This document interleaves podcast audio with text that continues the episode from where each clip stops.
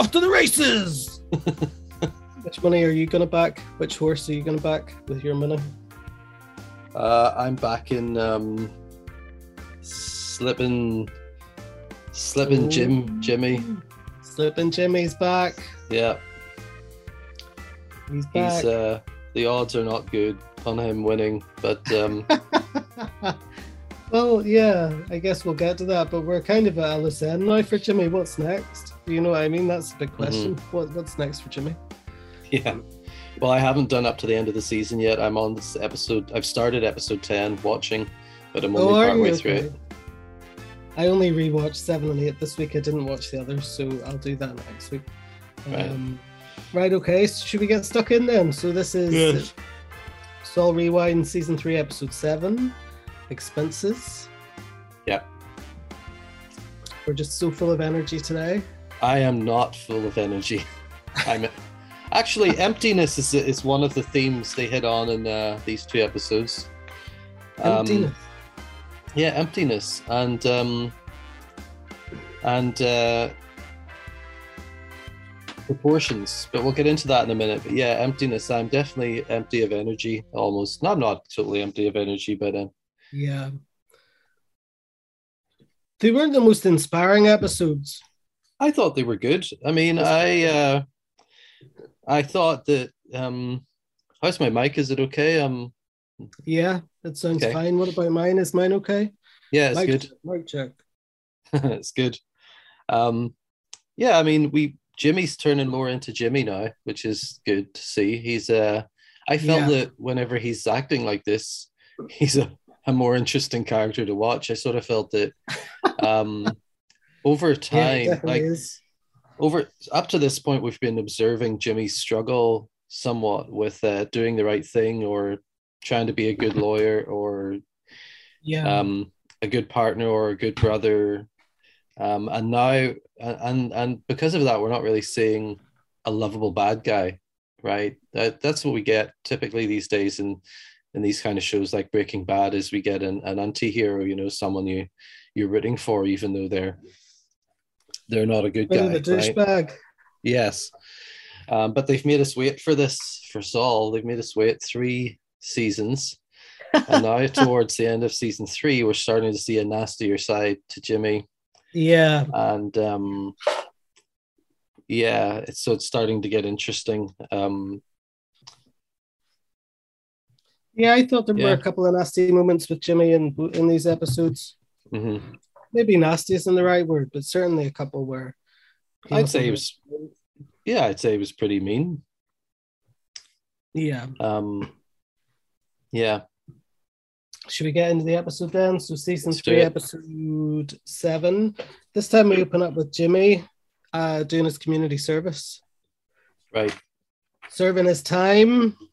Yeah. Um, in the hours. Community service isn't a really big thing here. Is it a big thing in Canada? People like, do community think, service, I think, yeah. I don't think we have community service. Yeah. Um, I think we do. Maybe not. Yeah, now that I, now that I think of it, I don't know. Yeah. It's an interesting concept where you're put to work for the good of the community, I guess, to right. repay your crimes. Mm-hmm. Um, I'm not sure it would work in Northern Ireland. But anyway, yeah. yeah, so we open up with Jimmy doing his time with community service. Everybody's lined up waiting for the van to come, and we've got this, uh, the, the supervisor, I guess, who's checking everybody off. Yeah. Um, Jimmy wants to be his lawyer himself, and he tries to read the waiver, and the guy gets a bit impatient. Um, and he finds yeah. it quite hard to sign his name without having read the document. Yeah. Yeah. And then they're off to collect trash at the side of the highway. Yeah. Um, he's taking calls for ads um, to try to see. He's the, he, at this point, he's made the ad to sell ads yeah. um, for Saul, Saul Goodman Productions. And he's taking calls to try to sell the ads, but he's finding it hard to shift the ads for the price that he's looking for, the money that yeah. he needs to make back. And then uh, he gets stiffed on the uh, community service hours because he spent a lot of time on the phone. But he did come up with yeah. two big bags of garbage, and a lot of the other um, community service people only had one bag. And he said yeah. he, he picked up more garbage. So what? That's not what fair, he reckons. Yeah, I know. And he tried his best to get everybody involved, trying to drum mm-hmm. up a bit of support from the audience, but they just didn't care. And the guy's like, that's not how it works. And, you know, this is Jimmy. You know, Jimmy just can't handle the rules. He, it doesn't matter yeah. what he's doing, if it's community service or anything else. He just, uh, he can't get to the point of understanding that there's there's uh, laws and rules, and you're somewhat expected yeah. to abide by those. Yeah. Not try sure. to worm your way out of it. I know, poor Jimmy. Well, he only gets credited for half an hour. Um mm-hmm. Sad times. You got to think, like, this whole thing with the T V ads and stuff, it's a lot of work to go to for a few grand. Like, what is it, four grand is in the whole four? Five yeah. grand, you know what I mean? Like, it's a shitload of work. Why not just let it go? Do. Yeah. Yeah, like, he was on lawyer's wages before. He can't be hard up, you know? Mm-hmm. But anyway, he wants to recoup his cash.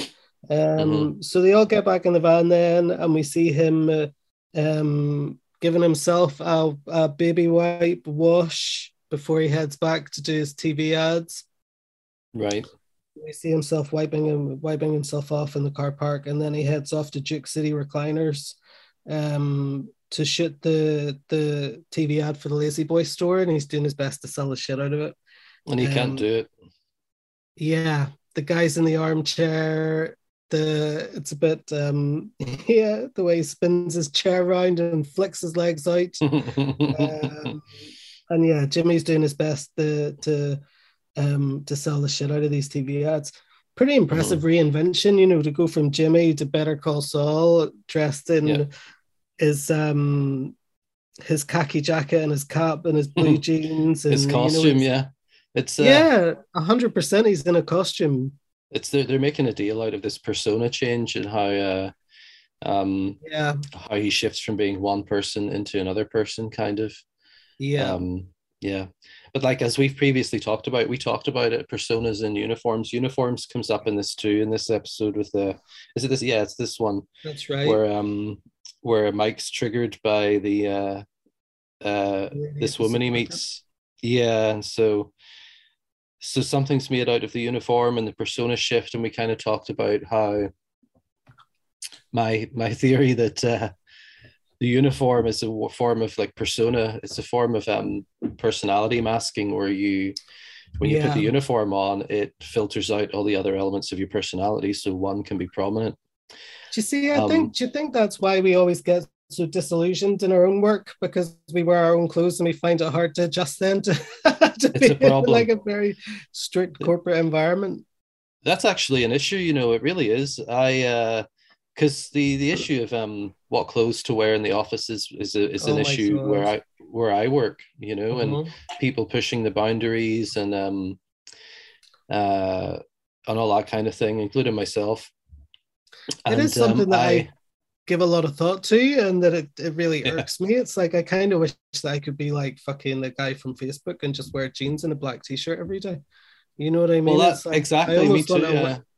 I want a uniform that to wear to work that isn't, that I don't have to think about, that I can just put on and not think about it. Whereas yeah. now I fucking think about what I have to wear to work, you know what I mean? And I have to pick out outfits and shit. I know. Shop I fucking, for them. It's like, I, what the I, fuck? I hate it myself. Anyway, really hate it.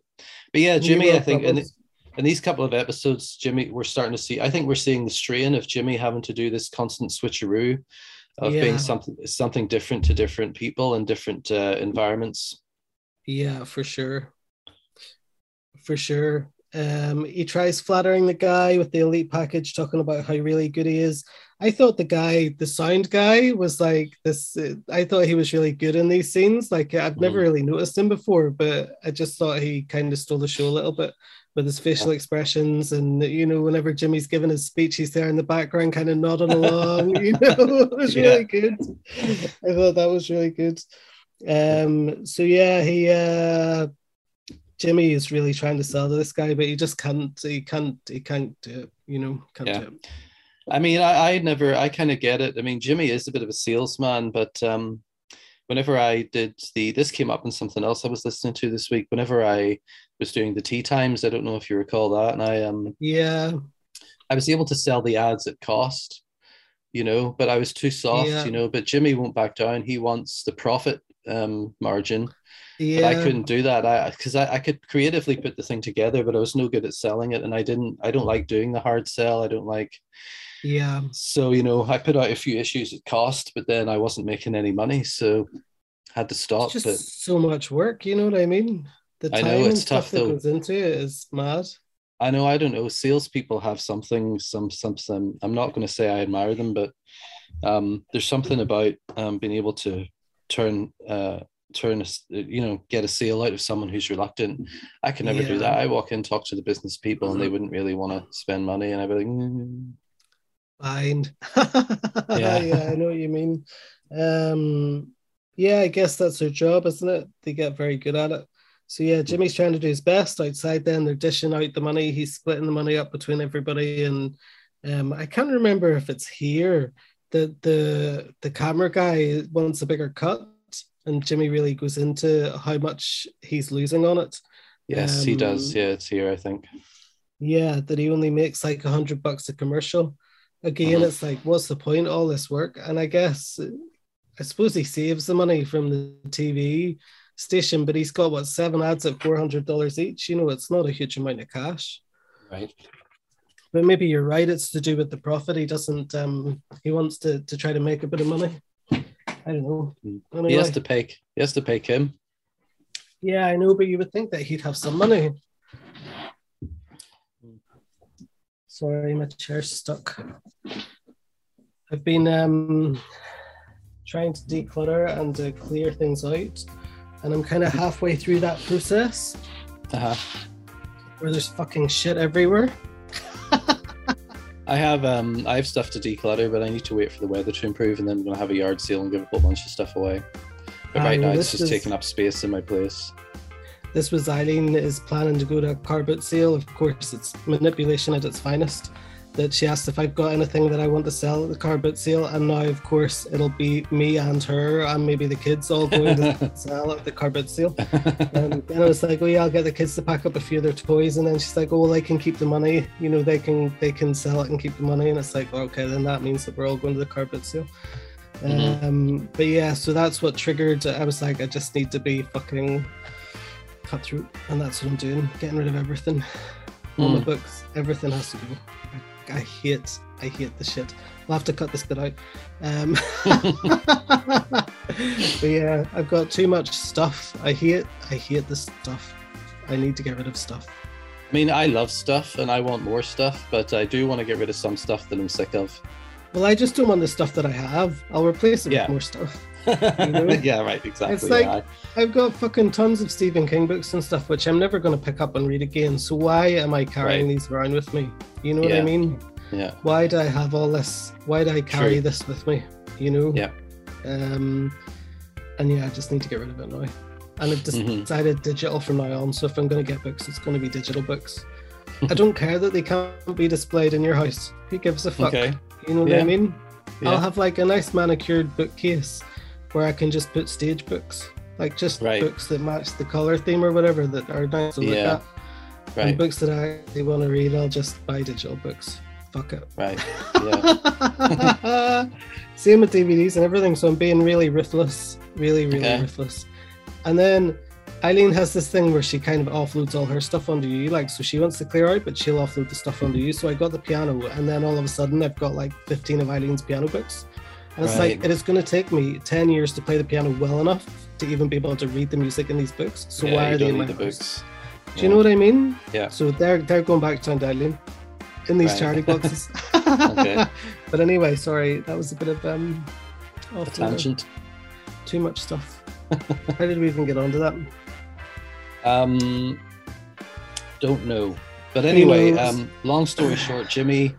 Uh, Jimmy's doing community service, and he's simultaneously trying to sell his ads, and he's having trouble selling his ads. Yeah, that's so, right. Um, next we, we see, him then. yeah, um, and he's we're seeing why now he's under this financial pressure. Is Kim's been paying the bills? Yeah, her column is long, and Jimmy's is short in terms of who's been paying what. Mm-hmm. And Kim um, says, "Did he empty his bank account?" and that was one of the yes. first mentions of the empty, the empty emptiness that comes up a few times. Um, mm. Right. And uh, yeah, and I also started to clue in here that there's something going on with proportions. Um, I don't know if you noticed, and I also don't know if this has come up before in the show, because sometimes I notice these things and then, but I haven't been looking out for them before, and I don't know if they were there before or not, or if it's just a feature of these particular pair of episodes. But anyway, there's proportionality going on, like, or percentages of things, or um, like as in divvying things up. Fractions, yeah. So in the first scene, Jimmy gets only thirty minutes out of the four hours he was scheduled for community service. Yeah. In the next scene, he's trying to sell the ads, and he's trying to give the guy deals. So instead of, so, you know, you pay for this much and you get this much, right? And he's yeah. changing around the, the, the proportions of what's to be paid, what's to be thrown in. And then here we're seeing the same thing where Kim has made up the larger portion of payments on the expenses, and Jimmy's sure. trying to pay her back. Yeah. And she says, Definitely. did you empty your bank account? So within this idea of proportions, there's a used portion, right? Like a fifteen or twenty-five percent. And then there's a free portion. Yeah. And the free portion is kind of like an empty, unused something. That's sort of how I'm seeing it. And I don't know why, I don't know why this is in here. I don't know what they're wanting us to consider. I know that um, um, there's something coming up. Um, the pills that, uh, sorry, we'll get to it, but the pills, the empty emptiness of the pills, you know, oh, the way yeah, in, a, in a in a previous episode, we sort of saw, we sort of saw the, um, the cassette, what was it? Yeah. The, the, uh, the, we, we saw there was tons of pairs of objects, right? And that was yeah. all based, that was all around the fact that there were two tapes. Yeah, and now yeah. we have these empty pills, and yet this concept of emptiness is coming up throughout the these episodes. Anyway, to continue, um, Jimmy pays up. Kim says, did you empty your bank account? He says, no, no, no. And then he he spends his last dollar pretty much on the Chinese food. I know, and this is kind of the first, uh, I guess, the first time that we see Jimmy's nasty side in these two episodes, when the guy mm. questions the dollar. He said he... He could make it nothing if he likes, which is, of course, what the guy from the um, community service, the community service supervisor said to him whenever he was challenged about the thirty minutes. You know, it was right. his response, I can make it nothing if you want, which is total power play. Um, so that was a bit of a dick move. Uh-huh. Um, and then from there, we cut to our friend from a previous episode. So this is a new uh, character coming back into it again. I can't remember his name. Do you remember his, his name? I looked it up just there. It's Daniel. Daniel, the drugs guy, uh, yeah. the pharmaceutical guy. Yeah. So Daniel, so, who works in for a pharmaceutical um, company, who previously has sold a lot of drugs to Nacho and his cronies. Right. Makes an appearance again, and we join him as he's unlocking his house to discover Nacho inside. Yeah, there's a huge baseball innings scoreboard on the wall. Um, yeah, I didn't notice that. I, well, I noticed there was something there, but I didn't know that that's what it was. Yeah, it is. Yeah, that again is um, getting into the proportions of numbers. Proportions of numbers is the scoreboard. And then Nacho offers him twenty thousand dollars to get him some empty um, heart pills. Yes, he wants right. he wants the cases without the drugs, because he's gonna he's gonna try to uh, murder Hector. Yeah, that's right. I wondered what the can like. Why does he need to have empty drugs pills? Like, can pills not be reclosed? Like, if you open a pill and tip the medication out, can you not close them again? I've never tried, but I wondered the significance um, of them being empty and before they were sealed. And I didn't know the drugs could be sealed. Like, are drugs capsules sealed? I guess they are. I've never tried to open one. I've I've never they are. tried to open one either, but yeah, maybe once you open it, you can't get reseal it. I don't know. Yeah. Um. So Daniel wants to know why he wants them. Like he said, well, well, like he wants to know why Nacho's willing to pay so much money for these empty pills. Why does he not just get a prescription and get them from the pharmacist? It would be much cheaper. They're just yeah. general medication. Um, and yeah, so he tells him he'll give him twenty thousand dollars, and just to get them, just get them, get them. Yes. Doesn't give him an option. He's just, Daniel's like, well, what happens if I don't get you them? He's like, just get them. Um, and then we cut to Mike. Yeah. Do you have anything to say about Daniel? No. Um, no, I don't. Let's continue for now. Yes, we cut to Mike. We cut to Mike, and Mike has um is showing us where his stash is. So Mike has a lot of cash hidden in his house. Yeah, from under the floor. Previous um deals, like under the floor in his closet. So we That's see right. him accessing his stash of cash to go and buy the ingredients, I guess, or the materials that he needs for the church's playground. Yes. And um, here we find a few helpers that want to help him out. That's right. Um, including a lady called, uh, wait a minute, um, yeah, yeah, yeah, yeah, including a lady called Anita, who seems to be a potential little bit of love interest for Mike. Um, although yeah, I when I look too. up, when I looked up the I M D B, I didn't see her on there, but maybe that's because oh, okay. it's somewhat of a spoiler. I don't know, but um, yeah. Yes, and uh, she's going to help out with the concrete, and they get chatty. I have a suspicion she might be a cop. Do you think? Mm, yeah, what I have a suspicion that she's the... she's investigating she be... Mike and the cartel. You reckon? Yeah, maybe. I have a pretty feeling. Pretty deep cover. Yeah. Well, let's see. I, maybe I do this. I overthink and think of little plot twists and turns that aren't real. Yeah. Well, maybe you're right. Maybe you're right. Um, yeah, who knows? So, yeah, uh, they're building um, something in the playground. I can't remember what it is, but they need a concrete base laid, so they're doing that. Yes. And they come and help. And then we cut to um, we cut to Mike arriving at work then. Yeah. So this must be later on that same day. And Mike is arriving at work to the parking lot, and um, Daniel is there waiting for him. Yep. His typical self, not paying attention to anything that's happening around him. He's he's sitting playing a game in his car, and Mike just walks right up to the window and surprises him. Mm-hmm. Uh, and they make a little joke out of that about stealth and and about how Daniel never claimed to be good at it, um, at this kind of stuff. But long story short, he wants Mike to come and be his backup guy. Uh, he offers him some money, but um, Mike's not interested. And then when he finds out that it involves Nacho, um, Mike is suddenly, his ears perk up, and he suddenly wants to know, what is Nacho what up to? Yep. That's right, but he still doesn't commit at this stage. He's still right. not banging to it. You know, he still says no, that the best way like to not make a mistake is not to get involved and to, to find right. a way not to do it, and um, whatever mm-hmm. it is. Um, Daniel explains that Nacho wants the, the capsules. Mike knows what that's for. Um, and yeah, but he doesn't want to get involved. And we cut mm-hmm. from there to Kim at Mesa Verde. So Kim's at Mesa Verde. She just arrives and she takes a nap in the car. Five minutes.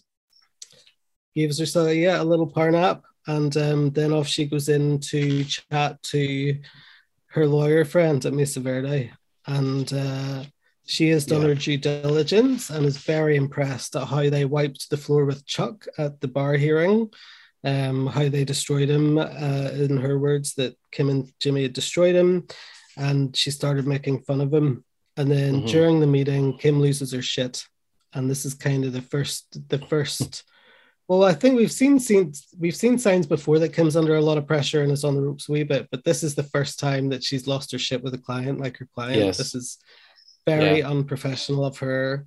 Um, yep. Totally out of character. Yeah. yeah, totally, totally um, out of left field. And yeah. it relates back to her comments about Chuck, and we get a sense of Kim's guilt for the first time, how guilty she feels about what Jimmy and her have done. Yeah, yeah. She's, uh, I guess she's been trying to um, uh, mentally dodge the, the entire event, beginning with deni- being in denial about what Jimmy actually did. Yeah. Um, to following through with the tearing down Chuck and whatever, and it's starting to get to her. Yeah, she's definitely exhausted as well. She seems... really exhausted and sort of anxious in these two episodes, Um, yeah, she does, doesn't she? Mm-hmm. I wonder, talk- like, go ahead. No, go on. I wonder if that's that, like, that must be a red flag to the client, you know, to, to that lawyer, Mesa Verde. That must be a really big red flag that for sure Kim is on the ropes here, that, that there's something's not quite right. Especially, like, she was quite nervous about the whole bar hearing thing, and she did a lot of research and went off and read the transcript. So what is she going to do now that Kim has had this little breakdown almost in her, mm-hmm. where she snapped at her and was the right dick, you know? Yeah, yeah, bound to be concerned.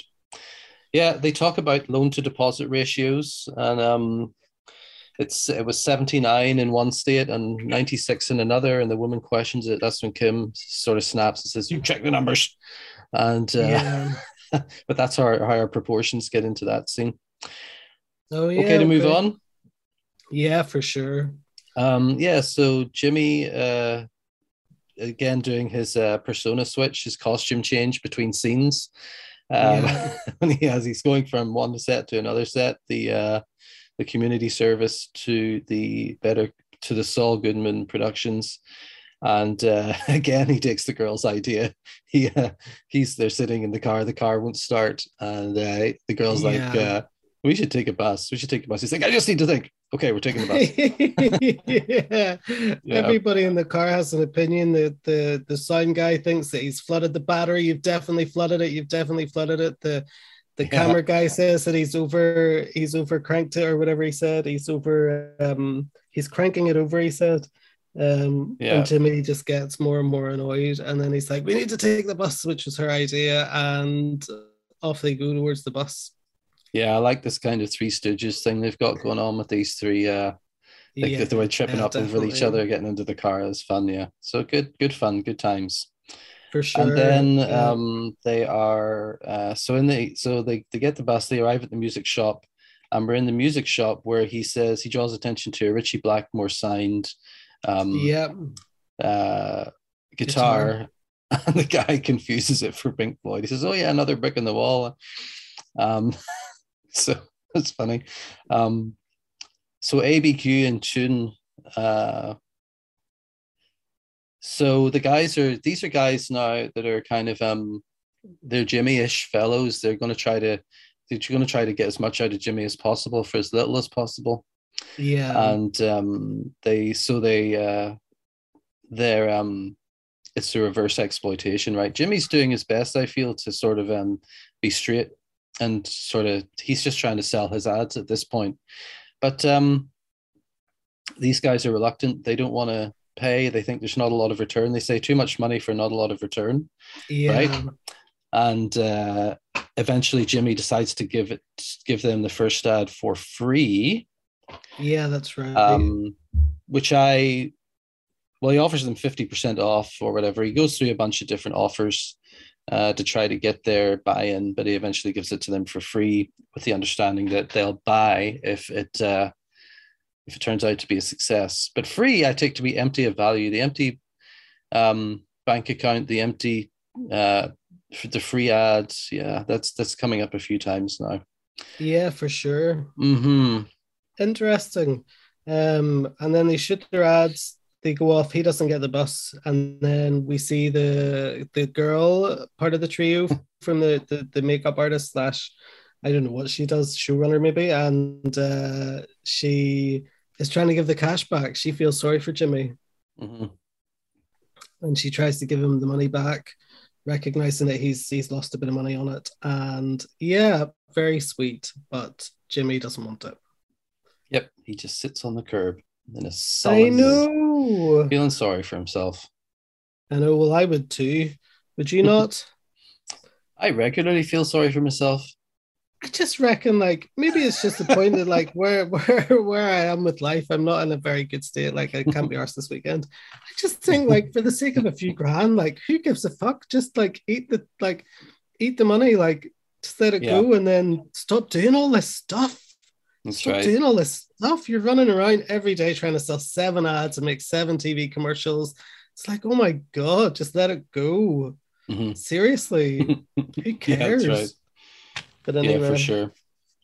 Maybe he doesn't, maybe he hasn't paid for them yet, but I can't imagine that's the case. Oh, he's paid, I'm pretty sure. He's out of pocket. Yeah, he just can't get the money back.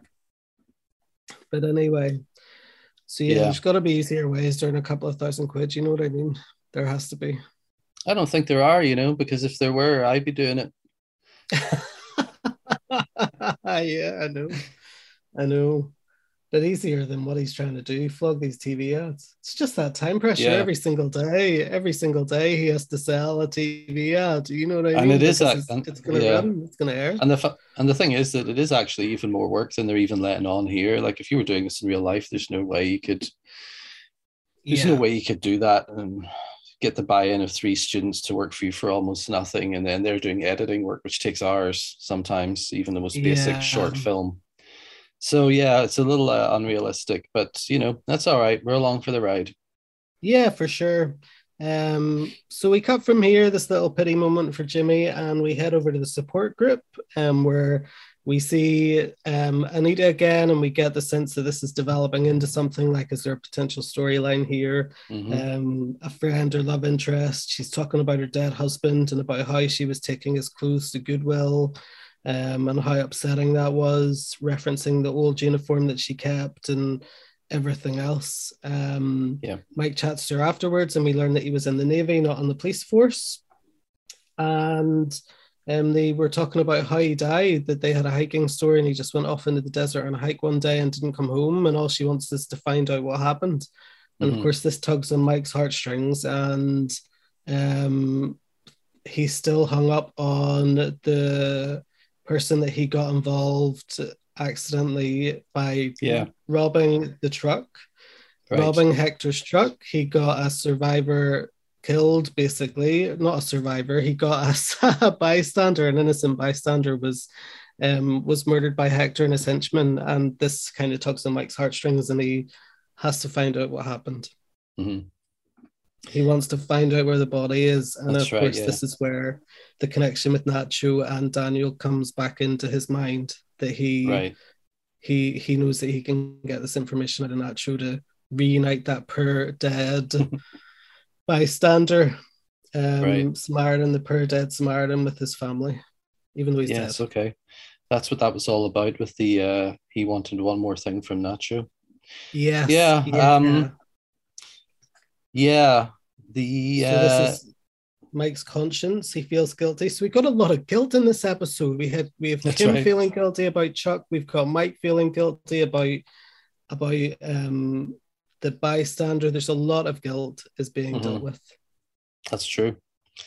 Yeah, um, I had an interesting little coincidence here, very small thing, but uh, in a conversation yesterday, um, before I watched the episode, um, uh, someone said they would rather die in a car crash than a plane crash, because in a plane crash your body wouldn't be recovered. Actually, I told them that funny joke you sent me when I, before I flew to Ireland, um, that, uh, that um, the plane probably won't crash, but if it does, I'll definitely die.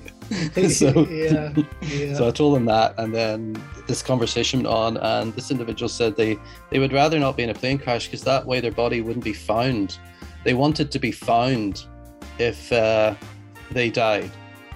Oh yeah, and okay. We're like, well, what do you care? I mean, you'll be dead, doesn't matter. But um, no, they they just said I did, they didn't know. They just wanted to be found, and and so in this it's the same thing. It's the missing body, the unfound uh, dead yeah. person. Um, what about you? Do you have a preference? Uh, do you care if you're found or not? I mean, I suppose it it puts your family's mind at ease if they um, if they find a body. Otherwise, you know, they never know. But from your point of view, does it really matter? Um, I think only for the kids' peace of mind and for family, I think would be the only thing. That would be the only right. reason. Apart from Other that, that I don't, don't really... Yeah, I don't mind. I don't want to be buried, so they're just going to torch me, you know what I mean? Okay, yeah. Um, and then put me in fireworks, hopefully. That's what I want to happen.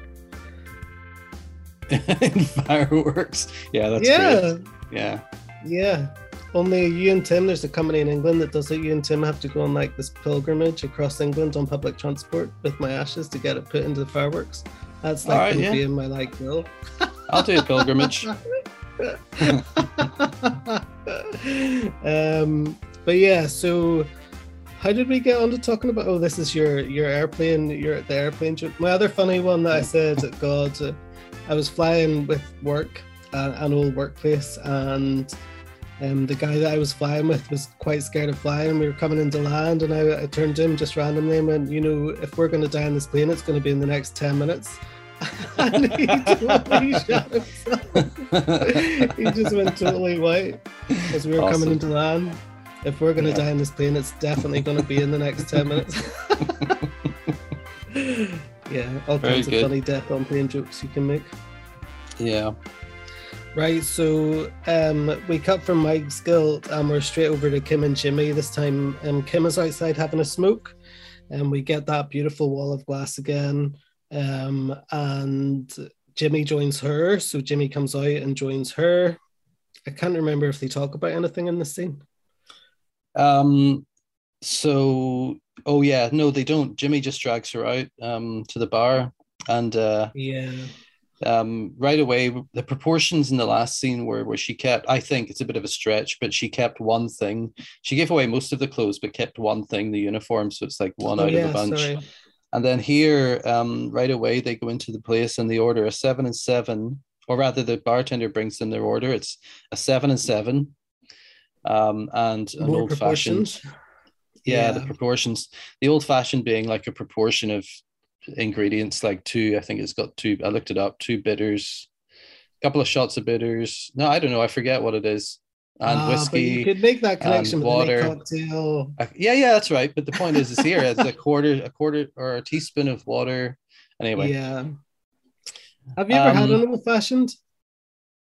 Uh, no, I haven't. I think we're really cheated in Northern Ireland because they don't really do that kind of cocktail. Like, America's very unique, but you could go in, they've got this whole big selection, and all the bar- bartenders definitely definitely know how to make them and stuff. Right. Um, here, they've got like a cocktail list with five things on them, and they cost like three times the price of a normal drink. You know, it's yeah. so frou-frou.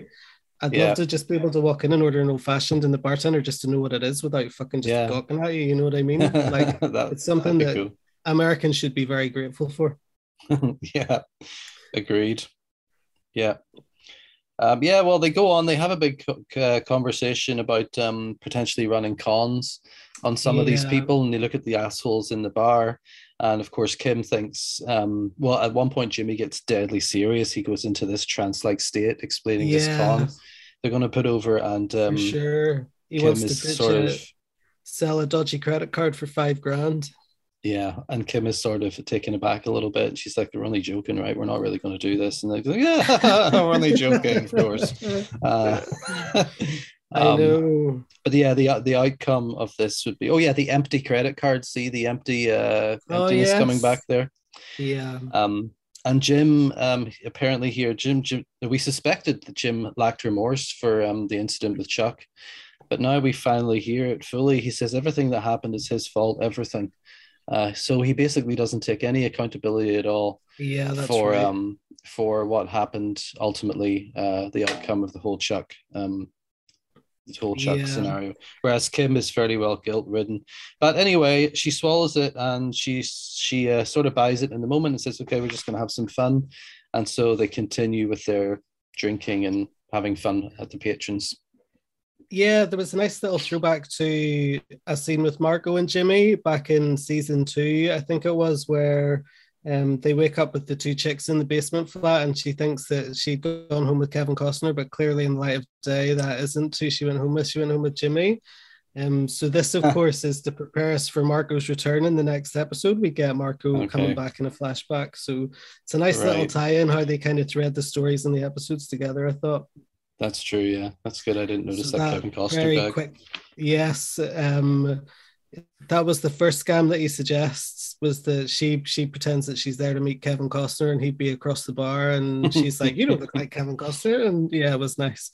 Um, so it's just interesting how they kind of thread these things in. It's just a throw off through a, a throwaway remark, um, but it yeah. actually kind of leads into the next episode.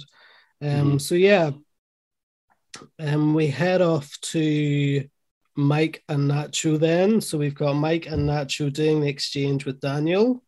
Um, this is where Nacho's paying for the empty the empty pills. Mike right. wants to know what he's planning and how he's going to do it. He wants to get into the details mm-hmm. to make sure the Nacho's thought about it, because there could be con- quite serious consequences if it mm-hmm. go- if it goes a bit wrong. Don't know why he cares about Nacho, but yeah. he just seems to want to make sure that it's going to go smoothly. Gives him a bit of advice. At the end of it, Nacho says, "Can we?" I think he asks him. He almost asks him, "Says can we?" Or no, he says, "Are you going to let us make this deal?" It's like he asked for permission for Mike to continue with the deal. Yeah. yeah, yeah, for sure. Um, interesting that he goes and he checks the gas cap for the tracker. So he checks Nacho's gas cap for the tracker. Um, Nacho tells him all about his dad, of course. Like, this is another moment where Nacho gets very personal. So there's a lot mm. of unexpected um, opening up of personal information, I guess. Like, why would Nacho, this kind of drugs lord, share this kind of very personal information with Mike? You know, it's just, yeah. it seems a bit random that he went into that amount of detail, not that he just wants to fucking kill Hector and he's got yeah, a plan, you know what I mean?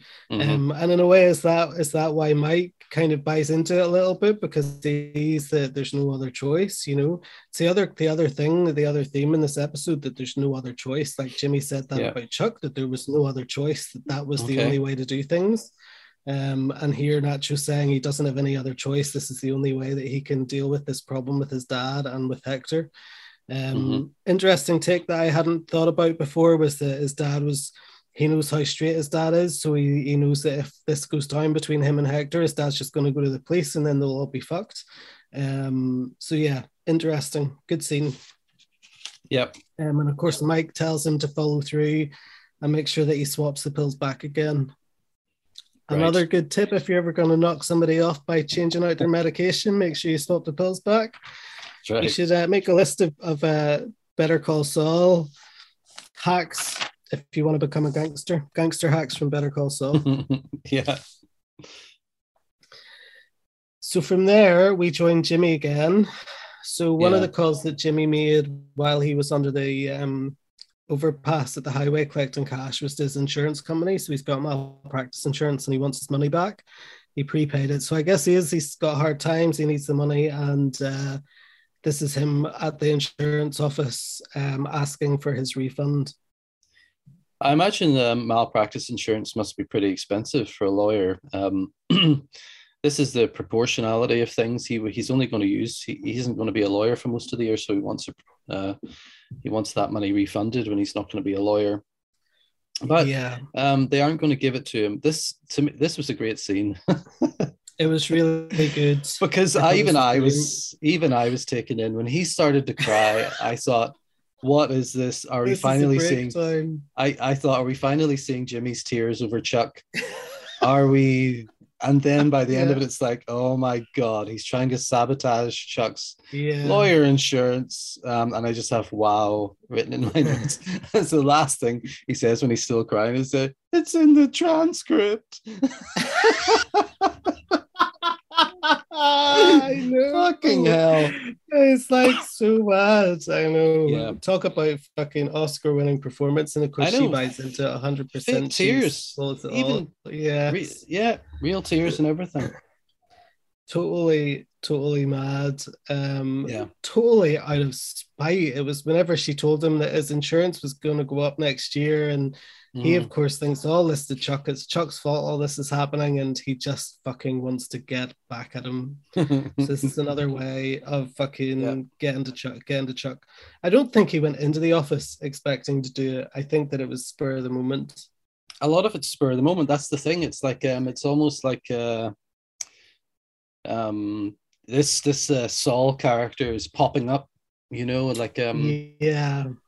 like a like an alter ego, like like a in a in a what do you call it? A like when he one of these people with schizophrenia or something, that personality pops out from time to time to protect the other personality. Yeah. And this is Saul, you know, it's like to protect him from injury, to protect Jimmy from injury. Well, which one's Saul and which one's Jimmy, I don't know, but um, this character just pops out. The same thing in the music store as we're about to see, and. Uh, You know, yeah. It's, yeah, it is. It's interesting, the Jekyll and Hyde um, mm-hmm. personalities. It is. It's interesting to watch. But that was a great scene. Um, yeah, what a storyline I think we've got coming up there. Is it going to really...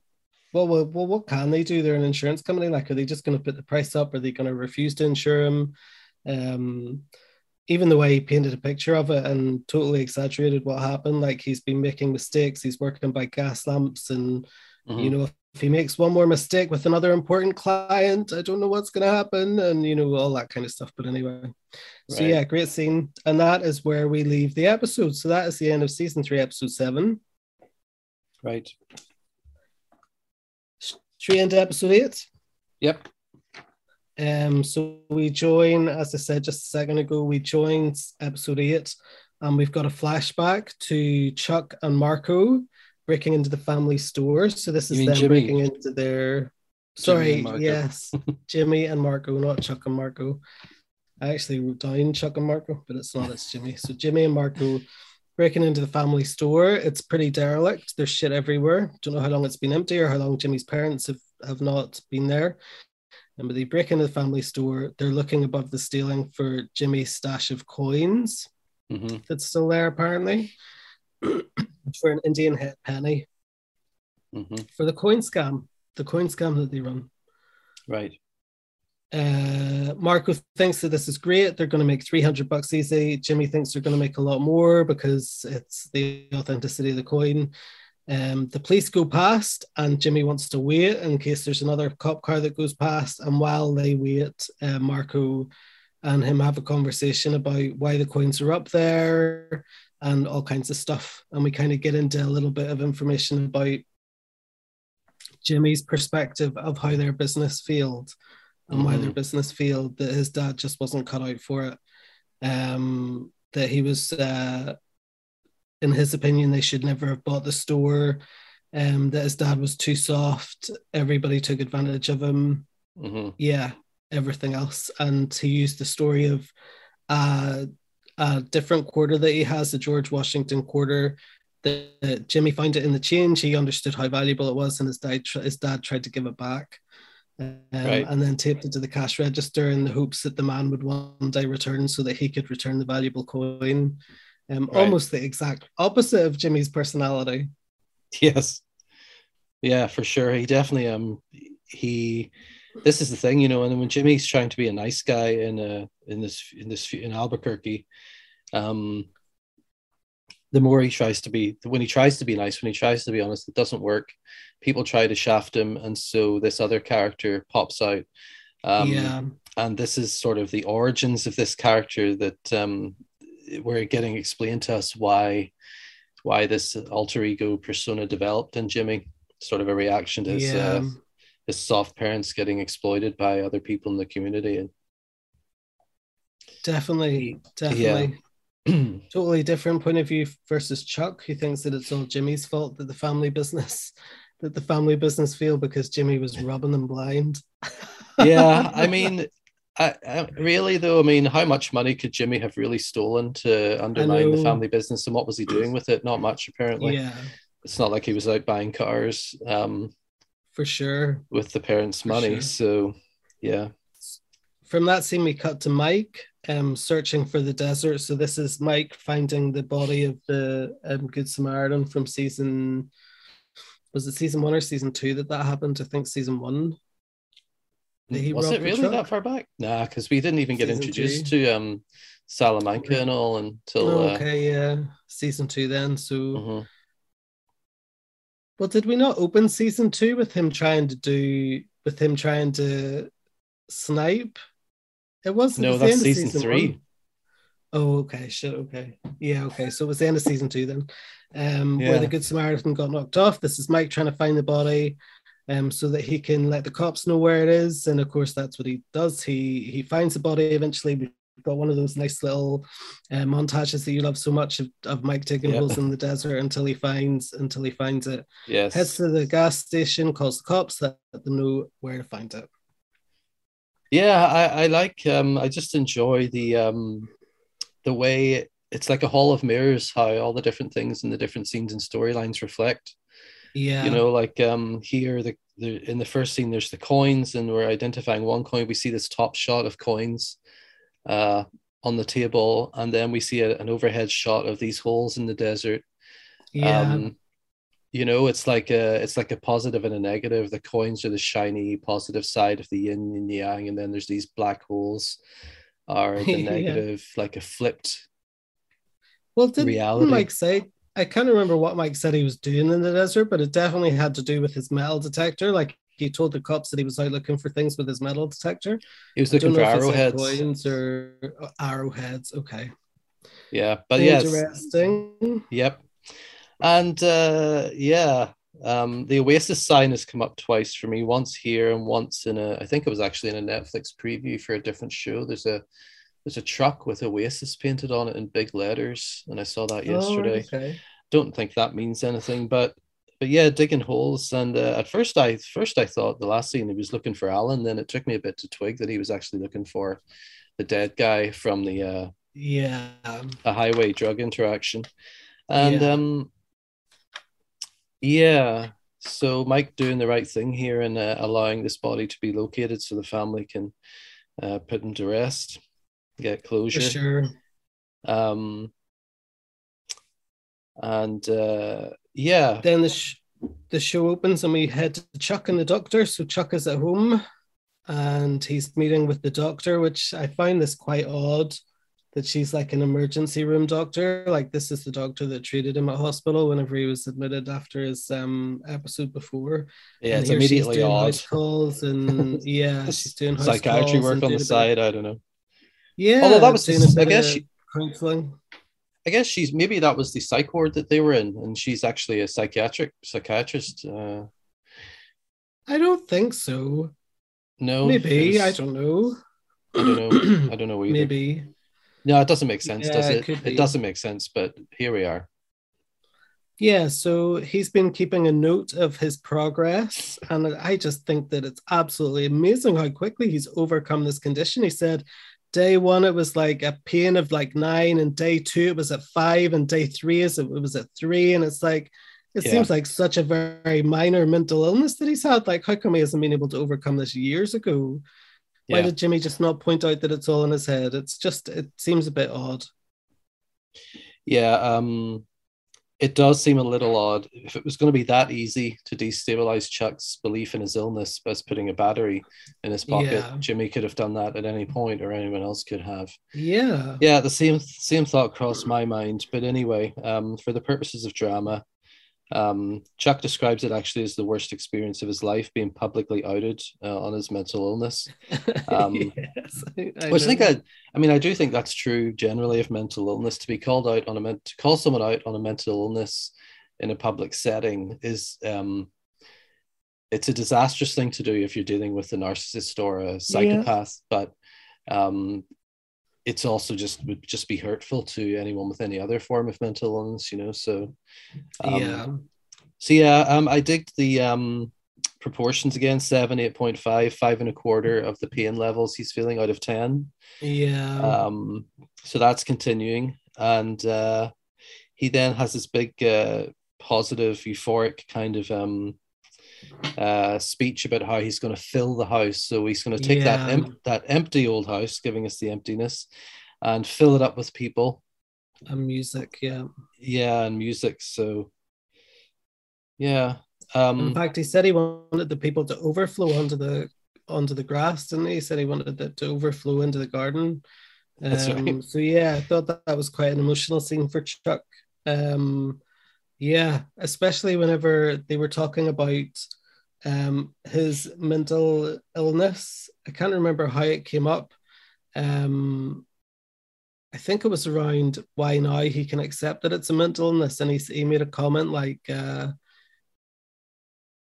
fuck, I can't even remember what he said. Oh, yeah, he said, um, if it wasn't real, then what have, what I, have done? I done? Yeah. yeah, then what have I done? Yeah. Um, which was quite... Yeah. Yeah. For old Chuck.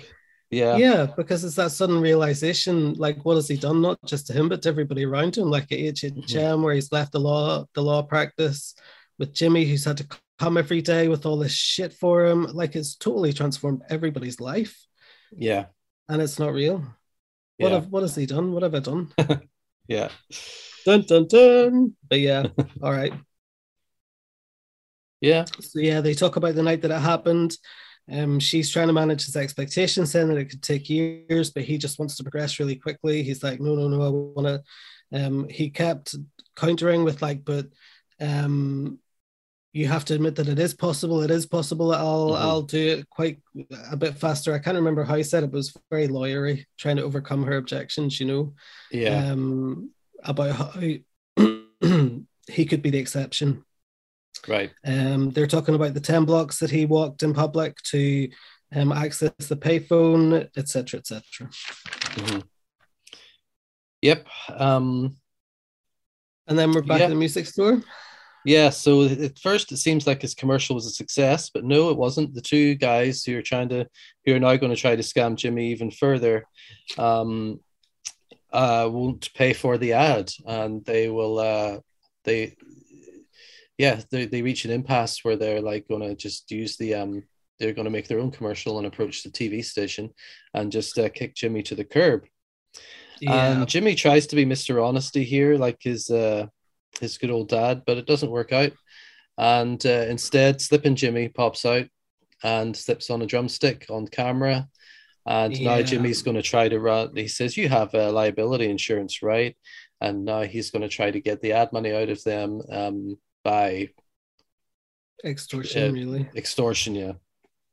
Um, interesting how he got his camera crew to be complicit with him. I wonder how the camera operator felt about that. You know, he, yeah. he did set it up, like he went over him, told him to make sure the camera was set up and pointed at him. And then um, on his way back, he placed the drumstick in the middle of the aisle. Um, yeah, back to Slippin' Jimmy. Yeah. Um, yeah, the episode's called Slip. Uh, what was the last one called again? It's called uh, it was oh called yeah expenses. expenses. This one is slip, and the next one's fall. Um, but yeah, the slip, and he hurts his back, and uh, yeah, that's, that's it. We move along, yeah. But I, it was interesting to see Jimmy snap there. His uh, his strenuous efforts to try to get them just to buy the ads. You know, um, whether it's an honest. It seems like so much work. Like it's so much work. Yeah, no, for sure it is. Um, and uh, yeah, it feels, and out pops Slippin' Jimmy to protect him. Uh, Saul, or no, Saul's the, the filmmaker. He's still trying to be honest. Yeah, some at some point the names are going, are, are the names are switching around. The personas, yeah, it's kind of sure. things are kind of shifting, and um, he's unsuccessful. Then off we go over to Mesa Verde. Yeah, so Kim's having lunch with her clients at Mesa Verde. So we've got the big boss and the other lawyer, and they're having lunch, talking about golf, et cetera. We learn that Kim's a golfer. Yeah, you notice when he comes in there, he says, uh, he says, thanks to our four-quarter strategy. And, oh, yeah, um, that's right. That goes back to the first scene where Jimmy was explaining to um, Marco that the once he had the silver quarter, I forget which president or something it was, and he explained that it was worth four dollars. Washington. And uh, when his dad found out that it was worth four dollars, he tried to he tried to get the guy who had paid using it, yeah, and give it back to him. You know, that, that's yeah, the kind of yeah. guy his dad was. And um, yeah, so the four quarter strategy. Uh, Kim, um, this guy, uh, the Mesa Verde guy, wants Kim to take on a case for Billy Gatwood, uh, Tex, yeah. Texan uh, oil guy, um, and then oil Kim, tycoon. And then Howard tries a, has a little power play on Kim, trying to take credit for her good work by saying that he, he she came from their uh, their yeah firm. That, and shitting on her by saying it wasn't so long ago that she was in doc review, like she was yeah. Uh, a junior associate at H H M, and when she was actually quite senior, you know, she was just totally put in doc review to punish her for being Jimmy's friend. It's a weird little sort of um insults or assault, I guess, uh, on Kim here from Howard. It's like coming from sort of bitterness because he's having to do damage control, as he's about to explain to us, for what they did to Chuck. So Howard is angry. I know. Um, and he's showing his anger to Kim dinner. there. But Kim doesn't take it lying down. She jumps up and gives Howard the check for her uh, her um, student, her legal, the fees for her That's law degree, right. which Howard paid That's for. Right. And um, then they have a little debate in the car outside. or outside That's the it. car. And That's she it. drives and it home Ian... to she drives it home to Howard that he's got to take partial responsibility because he uh, tried to cover up what was going on with Chuck, um, That's right. instead of facing the reality of the situation. Which is true. Howard was Which is true. Yeah, and Howard does take it to heart somewhat, as we're going to find out. Yeah, definitely. Um, so I thought that was quite a good scene. Um, again, it's odd because Kim has a lot of guilt around what they did with Chuck. So for her to then defend it in front of Howard, and yeah, it was odd. Yeah, it is odd. Yeah. All right. So the next scene, we've got Nacho. So this is an actual scene. He's grinding up the powder, whatever powder he's grinding. He's grinding it. Yep. Um, whatever he's putting into. And some other things. I wonder. Yeah. Uh. So. he takes yeah, a lot I of have... care. He takes a lot of care packing the pills back up and flattening them and um. putting them together again, and then he does a lot of practicing where he's dropping the pills into the jacket. So he's obviously decided where he's going to do it, what his timing is going to be, mm-hmm. and um, he's practicing. Yep. Walking past and dropping the pills, the bottle of pills, into a pocket, a jacket pocket. Yeah. But he can't do it. He tries so many times. Who'd have thought it was so hard? Yeah, right. Uh, it does seem to be difficult. Then his dad arrives. And that's the end of that scene. Yeah, we... he, uh, he tells his dad that the bad man's going to come and um, just do what he says. And the dad's really disappointed um, that Nacho's gotten mixed up with uh, the mob. Um, yeah. And we kind of left it at that. Yeah, for sure. Um, then we cut to another Chuck scene. It's, again, a bit of a stretch. But hey, mm-hmm. we're on this journey now, so... Um, suspend disbelief while Chuck attempts to navigate the grocery store. Yeah, he has the Financial Times under his arm, and um, uh, with its characteristic yellowy, beigey pages. Pink. And um, is it pink? Yeah, Financial oh, okay. Times is pink. Oh, right, okay. um, um, he's naming he's very things uncomfortable in the supermarket. Yeah, he's walking around naming things in the environment: yellow bananas, green grapes, orange oranges. Yeah, and, but he's definitely more upbeat. Chuck here, he's he's on the upswing, and uh, yeah, he is. He's out and about, getting some hard. fresh air. And then he has to go down the freezer aisle to get to the Idle Wild soy I milk. I swear to God, like, is this Chuck's first time in a supermarket? Because he should know that you don't have to go down the fucking aisle just because it's there, just because yeah, you can go around at the end of the aisle. You could go down any aisle. It's true. Maybe he wants to challenge himself, though. I don't know. Yeah. But yeah, that's it looks her... like he's going to have a meltdown in the in the supermarket, but he doesn't. He makes it out. Yep. He's all proud we of cut himself. From there to um, Wexler McGill. Yeah. Um, yeah. Um, while we're in that scene, I noticed some of the, the square signs and stuff, and I'm oh, continuing to notice yeah, squares. Okay. There are still squares everywhere. Um, yeah. It's just a theme that's just so commonplace everywhere now. It's almost um, pointless to point it out. But yeah, this scene, and there are other scenes uh, in this episode and the next and last where there have been squares featured. I didn't and, notice. And I've characters do. Them down now, but anyway. Uh, yeah. Yeah. Yep. What were you saying? Okay. No, that's it. We're away from the grocery store. I'm just trying to find my place in the notes. And then um, we are with Kim and Jim at the office. Yeah. And uh, Jim's pulling a guitar in the, the office. Uh, Kim's been got... doing some work for um, Gatwood Oil. So she's yeah. got a big box of Gatwood Oil paperwork ready to be shipped off. Really strong contrast here. Um Between Jim and Kim. Kim is working her finger yeah. to the bone. Um, and uh, whereas Jimmy, on the other hand, is lying on his back. I like that he's lying down there. He's lying. And then she, Kim goes in to talk to him, and he lies to Kim about yeah. the commercial success. He even says, do you do believe me, don't you? At the end of his little yeah. um, story. And uh, yeah. Jimmy... Um, He this is where he makes a nasty snarling. He has this snarl he's developed in this episode, his face, um, uh, maybe in the last one and this one, uh, yeah, where he has this yeah, new look. It's, it's, a, it's sort of a snarl that he puts on. And here he sort of snarls at Kim and said, just take it that we're square, right? Like, um, yeah, this, this phrase, we're square, is always coming up, always. But here he's yeah. just being really nasty about it. And then he apologizes, but you know.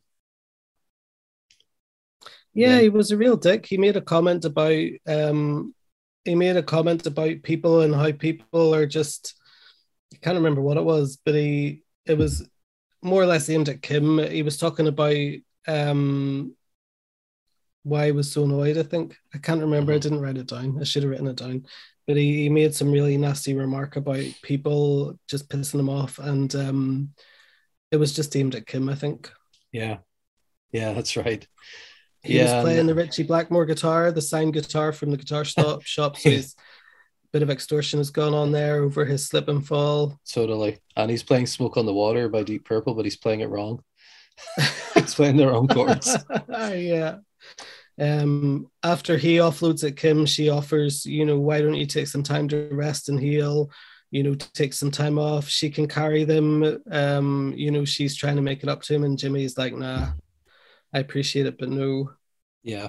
Um, and then and she reacts. She decides that instead of getting a courier to take the box of the Gatwood Oil paperwork, she decides to take it herself. So she gets yeah. pissed off with Jimmy. She wants to take some time away and um, calls the client to say she's got his shit ready and does he have time to meet her? Right. And tells the secretary to cancel the courier. I can't remember yeah. what's the secretary's name. You're always good with names. Rebecca, is that it? I can't remember. No, Rebecca was Chuck's wife. Oh, Rebecca's Chuck's wife. Oh crap, what's her name? Uh, oh, fuck it, can't remember. Who knows? That'll be in my notes. Yeah. So um, from here we cut to Howard and Chuck. Yeah. Howard's waiting at Chuck's. Outside Chuck, so he's just resting against his car, and Chuck arrives, returning from the grocery store with a bag full of groceries in arms. Yeah. Um, I've never really um, understood paper bags, paper bagged groceries in the States. Like, is that a thing in Canada? Uh, it depends on the grocery store, but yeah, Thrifty's does paper bags, and I go there quite a lot. But is it um, easier to carry a, a paper bag up in your arms like this rather than a carrier bag with a handle down at your side? It just well, doesn't seem easy. We do, we can no longer get the uh, plastic bags in Victoria, but we do have the reusable ones, um, the cloth bags or whatever. And uh, no, it's not easier. It's definitely not easier to carry a brown paper bag. Um, but I don't know. There's something kind of quaint about it. I kind of like it. I mean, you do get your That's trolley. Ridiculous. You do have your tr- trolley. If you've got two or three of these paper bags, you can put them in your trolley and wheel them to your car. You know, um, but so not if you're walking down the street. That's assuming you have a car and you're not taking the bus home. Nobody, nobody takes the bus to the grocery store in Canada. They must. I remember in London, Ontario, people would be walking down the street with their shopping carts. I've got painful memories. Groceries. I've got painful memories of walking back from the grocery store um, in London, Ontario, in the cold weather, with a few bags of groceries that were so heavy that the plastic bag was literally cutting into my fingers through the gloves. It was agony, and I'll never go back. Yeah, we didn't choose a good drive. Location in London, I have to say. Like, I don't know who chose to live in that area, but there was fuck all there. There wasn't a shop. There wasn't anything in that estate I, that we lived in. I, well, yeah, that's true in that, that estate, but this is what I was describing was where I lived before on the other side of the, of the city. Oh, really? Where, um, Did you not live across the road from a mall? Yeah, we, we were live we were near things, but we were just far enough away from the grocery store that it was walkable, but not worth busing. So we'd end oh, up walking yeah, back yeah. with our bags of groceries, and my fingers would just be in so much pain. I just hated it. I have two memories. Yeah, uh, I was going to say I have too many bad memories. It was oh, just Lord. such a weird city to move to.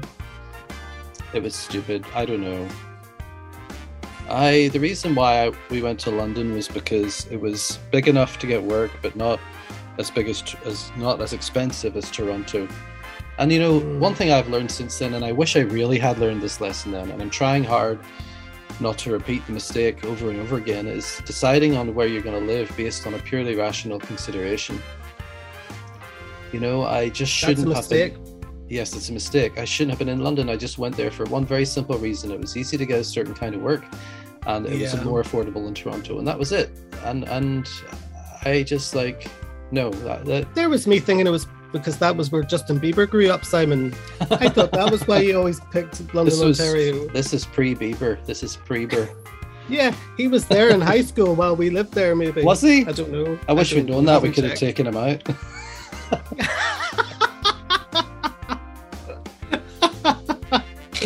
Yeah.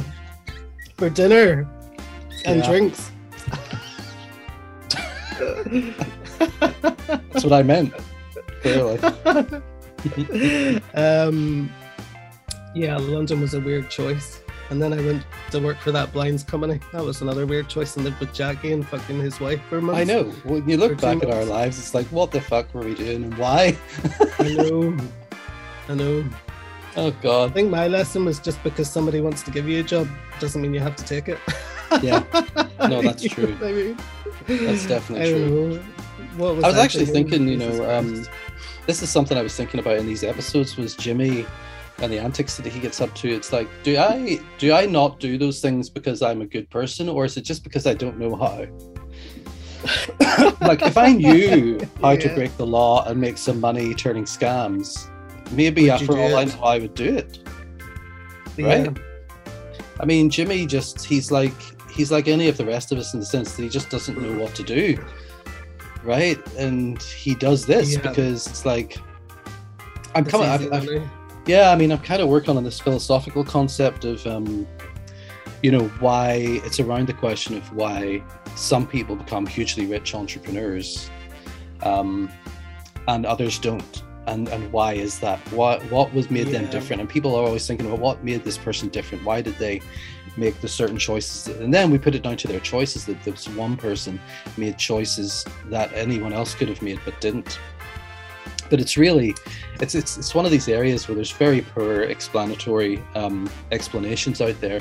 But these rich people always attribute their success to a series of decisions that they made, and sometimes luck. Yeah. But I am working a sort of an idea that the way people behave, what most of us normally do is we have like what I'm calling like a horizon of uh, potentials. You know, it's like a, I haven't come up with a proper phrase for it. It's a horizon of uh, sort of expectations. Some people don't make certain choices just because it literally doesn't occur to them. Yeah. Right? Um, Whereas other people get themselves a very smaller, much smaller number of people um, have these weird little opportunities and happen to turn left, right instead of left. Um, uh, and there's there's luck involved, and that, that sort of explains why some people's mind is just a little different, but then their mind, yeah.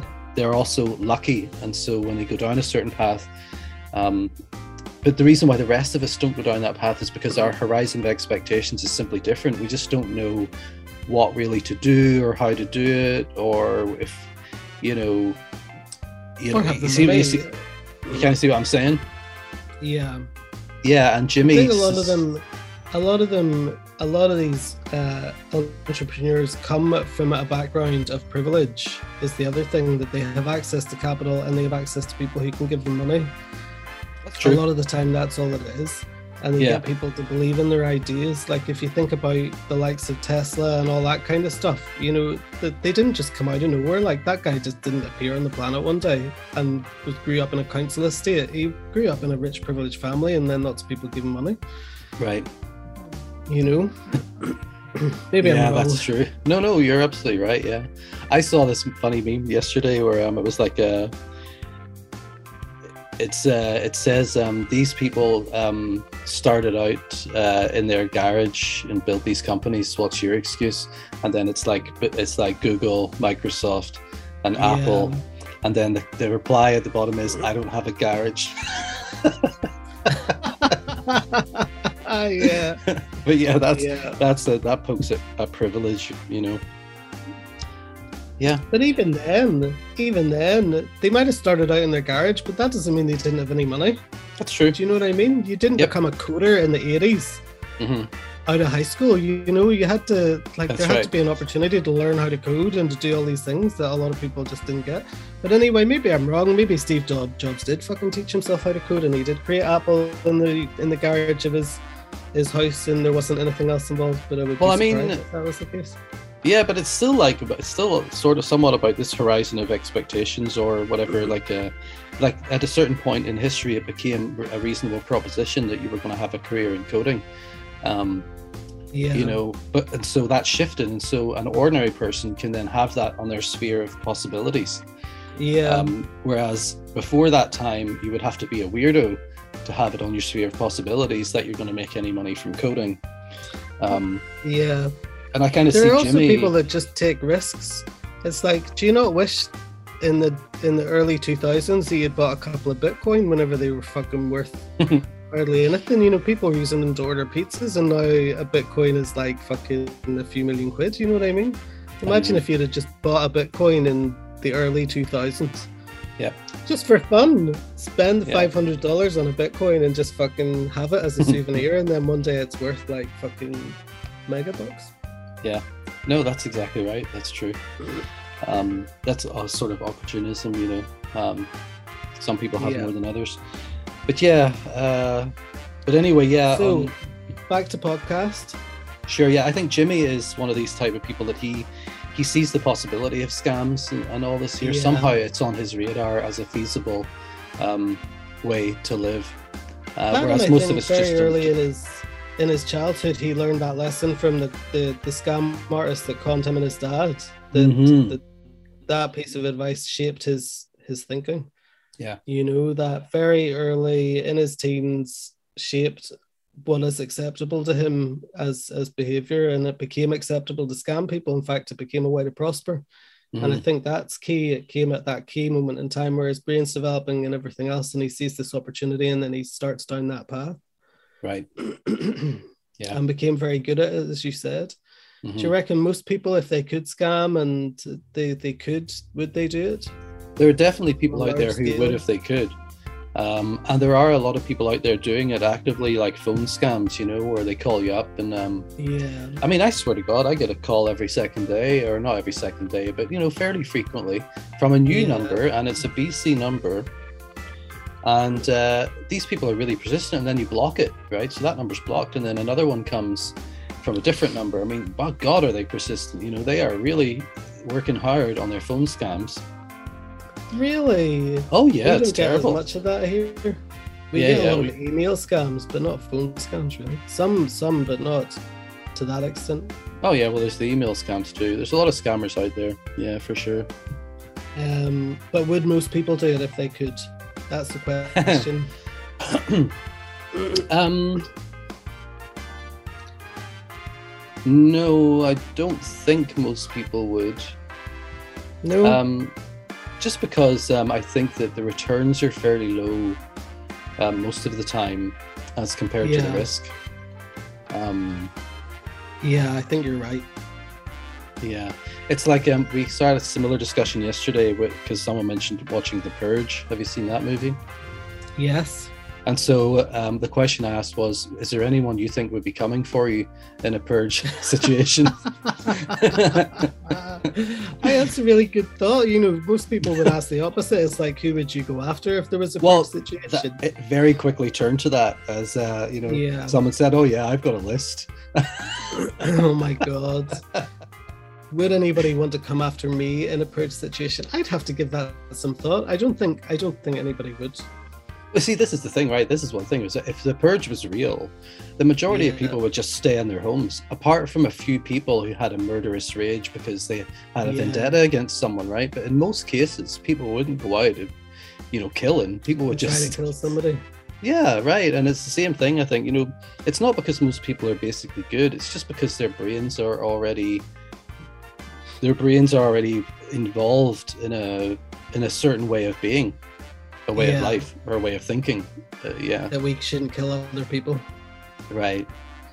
Funny, I've never quite thought of it in that context. Is somebody going to be coming after you? It's an interesting point of view. I've had to think um, like that. Uh, I think you've got a few on your list of people that would be coming after you. There might be one or two, maybe. Would they be able to get to Canada in time? That's what you've got to ask. Well, they might be here already. um. So, where were we? We were talking about, we were up to um Howard oh, and Chuck. Nacho. Yeah, what? So Howard and Chuck. Yeah. You're right. So Howard is um waiting for Chuck as he returns from the grocery store, and they have a nice little conversation um about Chuck being back out in society again, and um about how he's excited to overcome his illness uh, bit by bit. And Howard mentions that it's funny that you should talk about that, about I think it was coming back to work. Um, Howard said, oh, it's funny you should mention that. We've got to have a conversation about your malpractice insurance. And then they take off inside. Mm-hmm. And we cut to Nacho. Yeah. Yeah. Um, Nacho, uh, who is uh, under the table, he is um, prepared. Well, first of all, he drops, he pretends he's well, got a fake fifty. We see him the night before breaking the A C unit oh. up on top of the roof. Yes, important. So it's super hot. And he's doing that so that uh, Hector will take his jacket off. Yes, that's right. Yeah. I wondered, I was like, what is the point in that? You know, and, and like, why did he do all that? And then I thought, well, actually, maybe Hector would have kept his jacket on in mm. the shop. Um. So, yeah, so he goes up there to, to bust the A C unit. And then we see him the next day in the cafe, hard at work, uh, gathering up cash from all of their perps or all of their um goons. Yeah. And what were you saying there about Hector?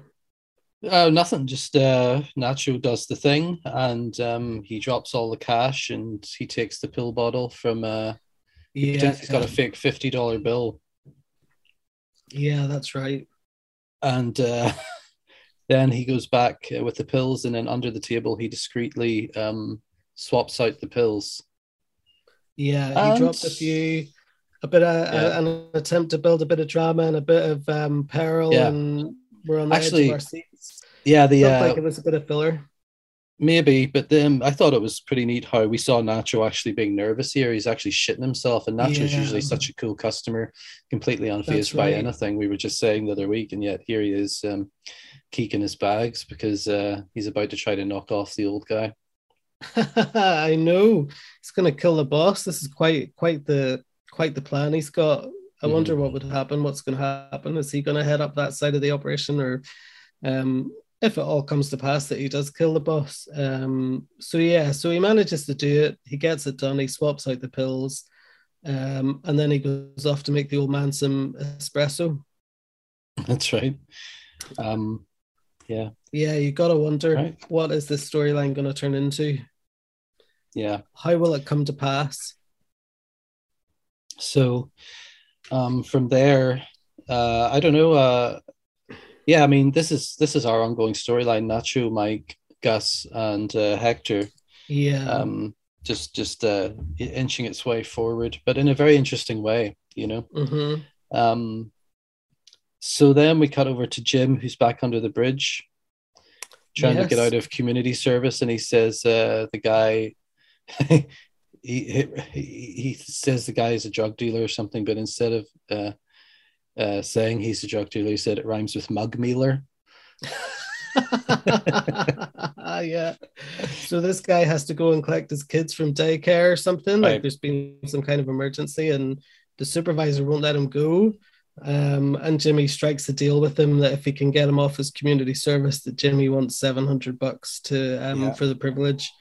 Um. So yeah, interesting. So um, after they make a deal, he lies down in the dirt and just waits for the supervisor to come and find him. Yeah. Um, and he comes over, and Jimmy pretty much lawyers him out of uh, yeah, lawyers him into into getting his way. Right. Yeah, and he's successful again. He's lying down on the floor. Oh yeah, yeah. Um, You know, actually, um, I just realized something. Um, I made a note that in the last few scenes, there's been people under things. There's things under things. Like uh, when Chuck has the newspaper under his arm when he arrives home, and then uh, Nacho's doing the drug thing under the table. Jimmy is here under the bridge. And then I realized that before, in the first scene, the last time he was lying down, he was under his guitar right? Yeah, that's right. And a guitar actually has a bridge. So he's been under the bridge a few times here, including under the guitar bridge. Yeah, yeah. and uh, yeah. In the next scene, Mike's going to be on back under the floor. So, yeah. Yeah. So Jimmy lawyers him out of um, lawyers into getting his way. He said that he'll sue him for intentional infliction of emotional distress, failure to approve community service hours, failure to treat and mitigate damages suffered to him through his sore back. Um, of course, I don't think any of this would actually stand up in real life, but it's enough to give this guy um, a bit of nerves. Jimmy lays out in terms of the maths, eight to twelve months in court, ninety dollars an hour for a lawyer, and so on and so on. And of course, the mm-hmm. guy just is like, whatever, just fucking, I'll give you your hours. It's not worth, yeah. it's not worth fighting over, you know. So Jimmy gets his way, gets seven hundred bucks, and he gets to lie on the ground while the others pick up all the trash. Mm-hmm. So from that scene, we cut over to Mike then. So we see mm-hmm. Mike taking out a lot of cash, like his big stack of money. Mm-hmm. And he's, um, we see him waiting and watching outside of uh, Los Pollos Hermanos, and he goes in to see Gus about getting some money laundered. Mm-hmm. Uh, Gus doesn't think it's a good idea, but he has an idea of how they could. He doesn't want to work with them directly, but he has an idea of how they could get around it. And they shake on this mystery deal. We don't find out what the crack is. They just shake hands at the end. Well, I and, think that um, uh, Gus says, it's very subtle the way they the way they they parse it out in the dialogue. Um, Gus says to Mike, "There will be consequences for both of us." Yeah. And I think what he meant by that is, "I own you." Um, for a while now, is what he's trying to say to Mike. He's like, "Well, you know, I'm going to do this for you, but I'm going to basically own you." And then Mike says, "Well, no." He, he sort of counters. He says, "What about twenty percent of purport of uh?" twenty percent of the uh, thing, would that take care of uh, the difficulty or whatever?" And uh, mm-hmm. Gus says, "Even so," he said, "I would not take money from your family," which is Gus's way of saying, "No, you're not going to pay me. You're going to pay me in work done. You're going to owe me." Yes. Yeah, but I don't think that Gus intends to launder his money. Does Gus? I don't think Gus intends yeah. to launder his money. I think that whenever he asked Gus to launder his money, that's when uh, Gus said it would be unwise and that there would be consequences for both of us, meaning if the cartel was to find out. So I think Gus has another plan of how he's going to launder the money. Okay. And it won't involve Gus doing it himself. Ah, uh, right. Okay. So I think Hector, or not Hector, Mike wanted Gus to launder the money through Los Pollos Hermanos, but that would create a paper trail and be able to they'd be able to link the two together if something ever happened. Okay. Is what I thought. I mean, that makes sense. I still think that Gus is driving it. Um, when he says, "I would not take money from your family," he's saying, you know, yeah, you're going to owe me for you're this. You're going to owe me. Yeah, yeah, for sure. Definitely. So Definitely. I really liked so that... how, I love how they wrote the dialogue in that scene. Yeah, definitely very good. Um, so that's how we end season um, three, episode eight. So we've got mm-hmm. a few upcoming storylines. So we've got Mike and his friend, Anita. We don't know where that's going to go. Yep. We've got Chuck getting better and hired and how that's going to shape up with his insurance. What happens next with Jimmy? We don't know. Jimmy's kind of in limbo at the minute. He doesn't have a job. He's he's shifted all of his T V ads. So what's going to happen next with Jimmy? Right. Um, we've got Nacho and the pills. We've got Kim and the oil tycoon. And then we've got Kim and Mesa Verde. Mm-hmm. Loads of little story teasers, lots happening. That's right. Mm-hmm. They can't possibly introduce them all in the next two episodes. No, I don't think they can wind everything up. No, no. They have a habit not. of not really winding stuff up though for the end of the season, neatly yeah. for us. Um, we're bound to see something more of Chuck and um, Chuck and Howard, this insurance thing, and what's going to happen. Like, Chuck seems pretty determined to come back to work. Right. I can't imagine that Howard's going to let that happen, just because he's had to, he said he's had to go out and like fucking do damage control with all of his clients, breakfast, lunch, and dinner, three meals a day for the last two weeks is what he told Kim. Yeah. And then all of a sudden, um, Chuck's back at the table again, out meeting clients and going to court with them and stuff. Like, I just can't, yeah. Yeah. Can't imagine that's going to happen. yeah, we'll see what happens. No Good. Other thoughts? Any other thoughts about um, these two episodes?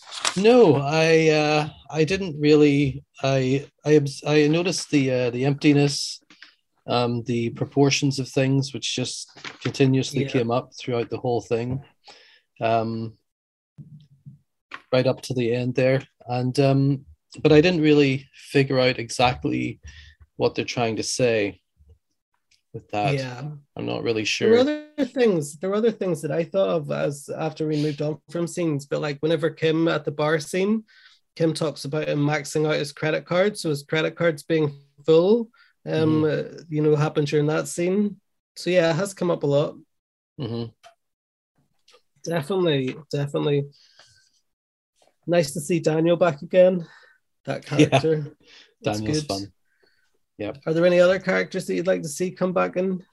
Well, it'll never happen, but Betsy Kettleman would be fantastic. But I don't think uh, we're ever going to see it. Yeah, we're never going to see the Kettlemans again. Um, no. But no, um, I like how they reintroduced Marco again there in a little flashback. They've always got that option to flashback to Marco yeah. scenes, which is good. He's um, really good. Mm-hmm. Great actor. Yeah. Um. Very good. Yep. So we're going to finish out the season next week. Yep.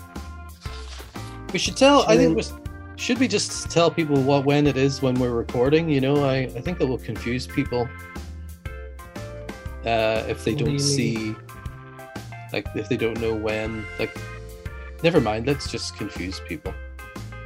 Like, should we know, like, do we say what day we publish on? Like, is that a thing in podcast land?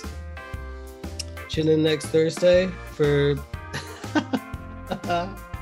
well they always run on a they run on a cycle, but I don't think they really announce it. You just have to know. Yeah. Um the end. Why would we have to tell people when we're recording?